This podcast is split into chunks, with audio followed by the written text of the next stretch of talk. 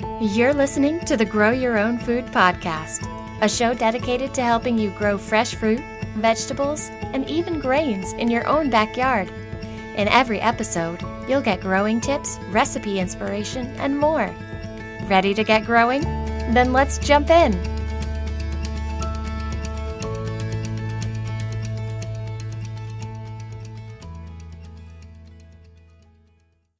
Hey, everybody, welcome to episode 41 of the Grow Your Own Food podcast. I'm your host, Shauna Smith, and today I am going to be talking about growing up. Not like becoming an adult, but growing your plants vertically in your garden.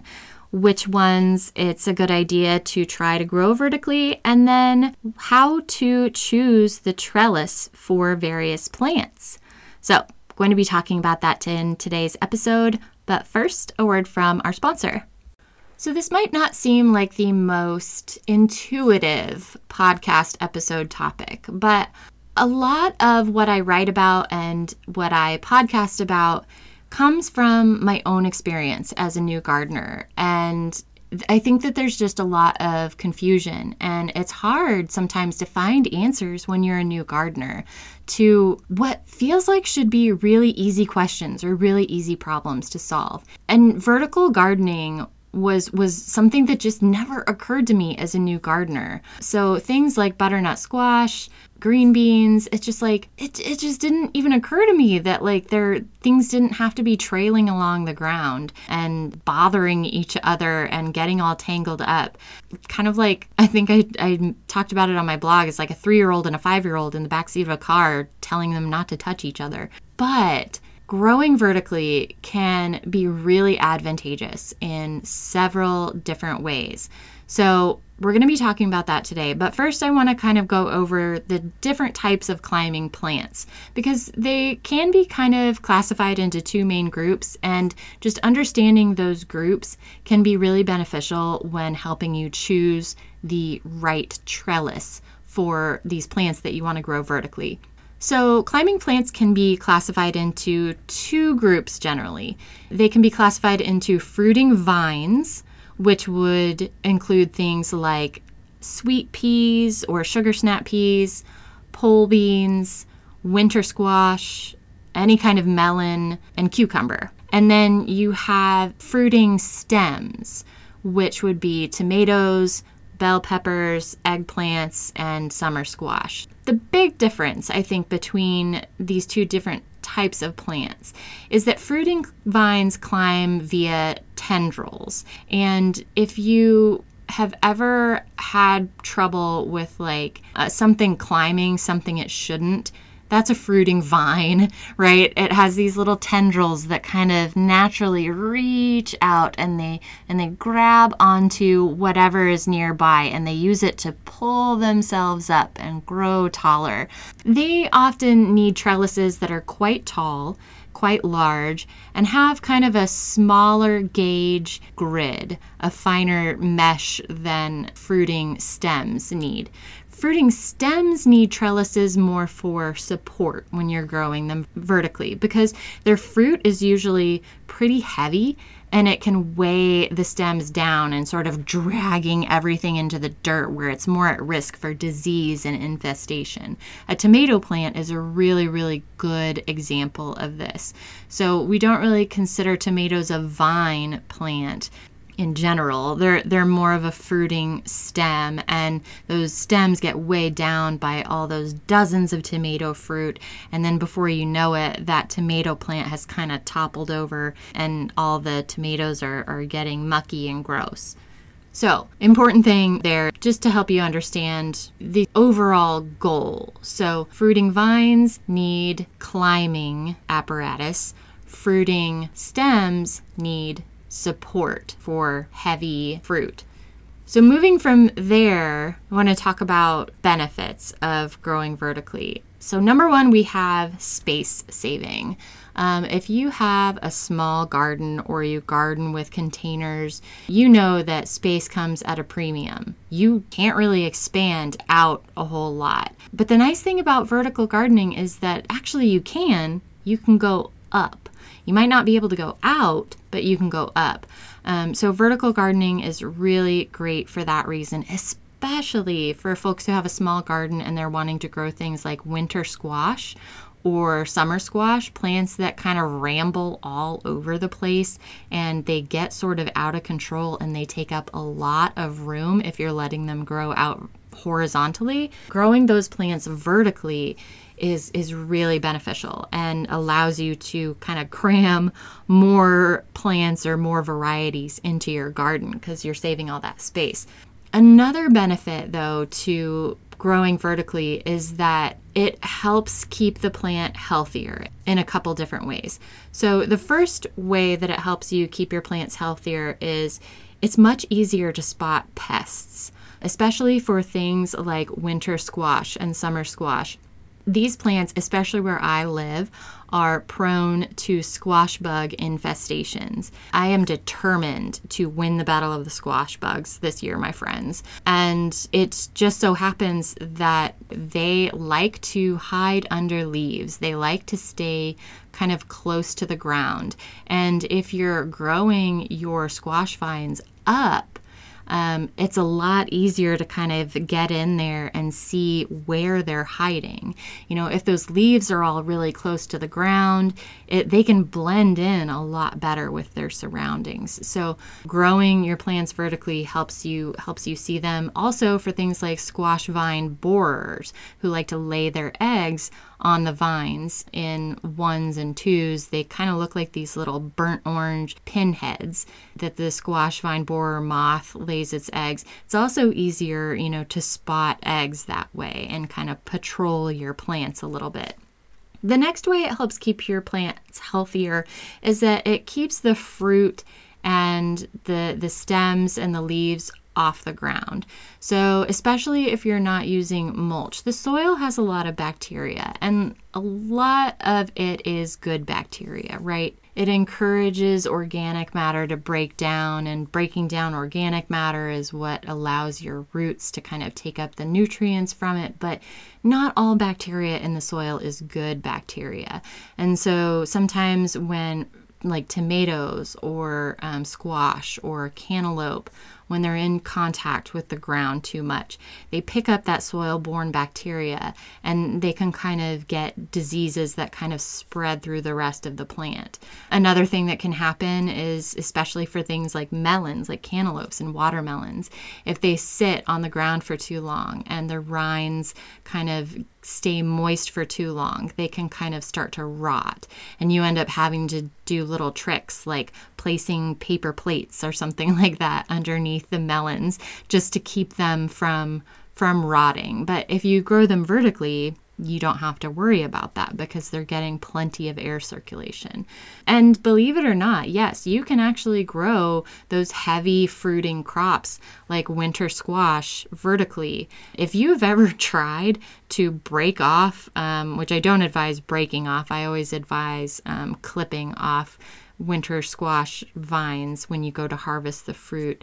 As I mentioned in a previous episode, you know that those stems are really strong. So trust me when I say that they can definitely hold up to being grown vertically. And then when it comes to melons, melons are really easy to tell when they're nearly ready. They start being fragrant, the vine kind of starts to wilt and brown, and you can kind of catch it before it, it falls off.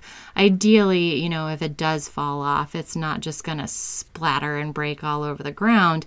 If you're worried about that, you can do things like I have taken pantyhose and made a sling for my cantaloupes before in the garden. It looks really weird, but it works really really well and you know that nylon it dries out really quickly and so you're not having to worry about rot so yes you can grow those things vertically so we have the benefits of growing vertically out of the way save space helps keep your plants healthier in a couple different ways. So, I want to talk about the types of trellises because there are a lot of different kinds and it can be hard to know which ones. And there's nothing worse, in my opinion, because I can be kind of thrifty sometimes. We didn't grow up with a ton of money growing up. And so I'm really, really annoyed when I spend my money on something and it's not what I wanted and it doesn't work out the way I planned. I mean, I don't think anybody really likes that, but I get like irrationally angry when that happens. So, um, I want to talk about the different types of trellises, what they're good for, what they work for, so that you can kind of make an informed decision when you're trying to figure out what to get for your particular plants. So, the first thing that I want to talk about is staked wire. And what I mean by that is usually this type of trellis is, is handmade and it's done by setting out kind of two or more steel posts and stringing either chicken wire or what's called hardware cloth between them. And a setup like this is going to be best for fruiting vines that don't need a ton of support.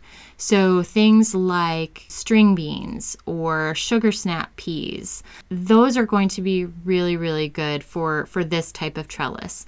Any sort of dried bean like black beans or kidney beans also work really well with, with staked wire like chicken wire or hardware cloth. I will say, especially for something like sweet peas, sugar snap peas, I wouldn't go with like a gauge of wire, you know, the the size of the grid.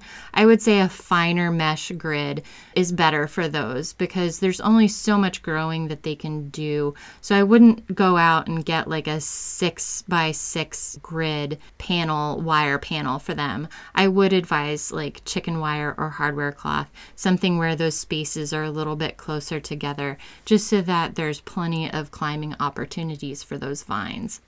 The next type of trellis would be a flat trellis, which I think the easiest example of this would be a lattice trellis, you know, where you have like the crisscrosses of wood. And it doesn't always have to be made of wood, it can be made out of steel. And it's very, very sturdy, but it's incredibly vertical. And because it's very vertical, it, it doesn't take up very much space in the garden bed. And so that's really great. This kind of trellis can be super useful when you're growing vines with heavy fruit. So, things like melons, whether it's watermelons or cantaloupe. Things like cucumber. So, cucumber is another type of fruiting vine that I don't think I mentioned earlier. Um, and depending on the size of cucumbers you're growing, the cultivar that you're growing, those cucumbers can, can get pretty massive and, and it can be kind of heavy fruit. So, flat, otherwise known as lattice trellises, they can be really good for those. The next type of trellis would be an A frame trellis, and typically an A frame trellis is done by creating climbing panels by screwing together four pieces of lumber and kind of making a frame, a rectangle, and then stretching and stapling chicken wire or hardware cloth across it. So it's a lot like the staked wire trellis that I talked about. It just, it's going to take up more room in the garden. So usually what's done is you make two of these pen- panels and you tent them up against one another to make like a triangle shape or like I said, an A-frame shape, um, and wire them together at the top, and then kind of secure the bottoms to the soil with garden staples. And then what you do is you transplant or you sow seed along the outside at the bottom edge of each side. Like I said, it takes up space, but you know you you can actually grow things underneath it things that like a little bit of shade things like lettuce and spinach you can actually grow those things underneath that A-frame and it doesn't have to be wasted space that's under there. Really similar to the A-frame trellis is the teepee trellis. It's just instead of creating those panels, you're just taking several poles. I like to use bamboo poles and kind of binding them together at the top with wire or twine to create like a tent shape. And usually, you know, you want to plant one to two vines at the bottom of each pole. And your teepee is going to be made up of however many vines you plan to grow. This kind of trellis, it takes up less space than an A-frame, but it's more space than a staked wire trellis or a flat trellis. And again, the nice thing about a teepee trellis is that same thing as the A-frame trellis, you can use the space inside of it to grow cool weather crops that need shade in the afternoon like lettuce. I will say that a teepee trellis does not typically work well, or it hasn't worked well for me for peas. I think it's more for pole beans, for dry beans like black beans, things that don't necessarily rely on tendrils and just have more of kind of like a spiraling, curling, growing vine habit. When it comes to summer squash, I actually use tomato cages for growing my summer squash vertically. It works really well because typically what you have in a summer squash plant is, I would say, just one giant, really thick, long stem off of which multiple smaller stems and the fruit blossom off of. And it's really easy to grow that big old honkin', you know, summer squash stem up through the tomato cage and then just kind of tent it or umbrella it over, you know, the top of the tomato cage. It also makes it really easy access to kind of see summer squash and reach in and pick them before they get to a monstrous size. Um, anybody who's grown squash before knows that squash um, and cucumbers they like to hide and they can reach just massive proportions if you aren't really good about looking under every single leaf. With vertical growing, summer squash and cucumbers makes them a lot easier to find. For tomatoes, I actually have stopped using tomato cages for my tomatoes. I just the plants just get too big. If you're growing a determinate tomato, so a determinate tomato reaches an established size and then it stops growing. It reaches that height and it puts out its fruit and then it kind of winds up, you know, sometime around September, maybe early October, depending on what your climate is. An indeterminate tomato plant will keep growing taller and bigger and sending out longer and longer vines. I had an indeterminate cherry tomato plant last year that had like a 10 foot vine on it. So I just find that tomato cages just cannot do a good enough job containing those those tomato plants. What I use instead is a and this is going to be kind of hard to explain and I'm hoping to post pictures of it soon is they sell this sort of steel mesh grid that typically construction workers put down before they pour concrete to give the concrete some support and structure. And I I kind of tie them to steel stakes that I've pounded in really nice and deep into the ground. So I end up with a really sturdy, really tall, kind of homemade staked wire trellis for my tomatoes. I've just found that having multiple places to tie up tomato stems, having a nice and tall trellis for my indeterminate tomato plants just works really, really well. Um, it does get a little pricey, but because it's made out of steel, it can be used year after year. So it requires probably the most upfront cost, unless you're buying like a really fancy decorative wooden lattice or steel lattice trellis. Those two are probably going to be the most expensive. The others you can kind of make yourself out of some really inexpensive materials, but I think that it's just really, really strong. And honestly, it doesn't cost that much more than the fancy square folding tomato cages that you can buy off of Gardener's Supply. In fact, if I did the math, it would probably end up being a little bit cheaper depending on how many of those square folding cages you would want to buy. So, all that to say, different plants need different types of trellises don't underestimate the weight of, of the fruit, the weight of the plant. I tried one time to grow cucumbers on pieces of bamboo poles that I had kind of lashed together with twine because I was just determined to use what I had and it didn't go so well. um, it, it just was not nearly sturdy enough, and I ended up having to go out and buy something anyway. So make sure that the kind of trellis that you're using is appropriate for the kind of fruit, the kind of climbing plant that you're planning to grow.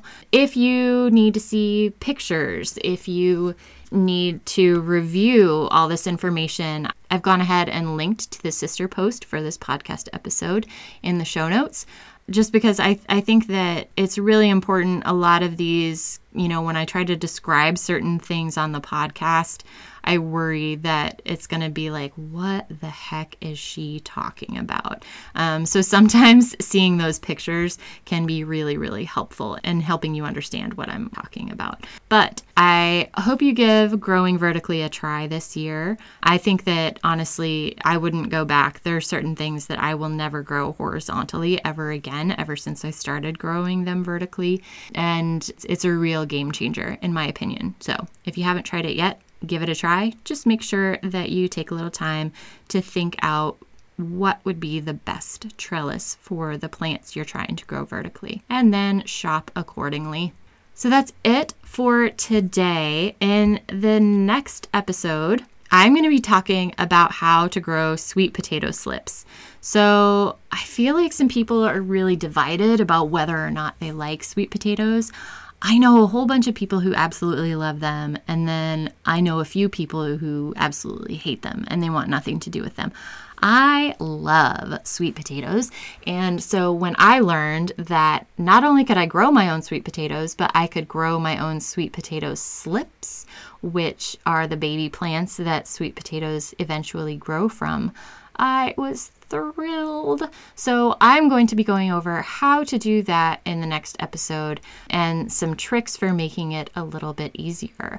Until then, I hope everything is growing absolutely great. Again, if you're not following me on Instagram. You can find me there at Bee and Basil. You can also find me on Facebook where you can get access to the blog posts that I post every week. Um, it's usually different from what I talk about on the podcast every week, actually. So, just a lot of different ways for you to learn more, know more, apply more in your garden. That's it for today. Thank you so very much for listening, and I'll see you guys in the next episode. Thanks for listening to the Grow Your Own Food podcast. Visit beeandbasil.com for helpful how to articles, images, and recipes.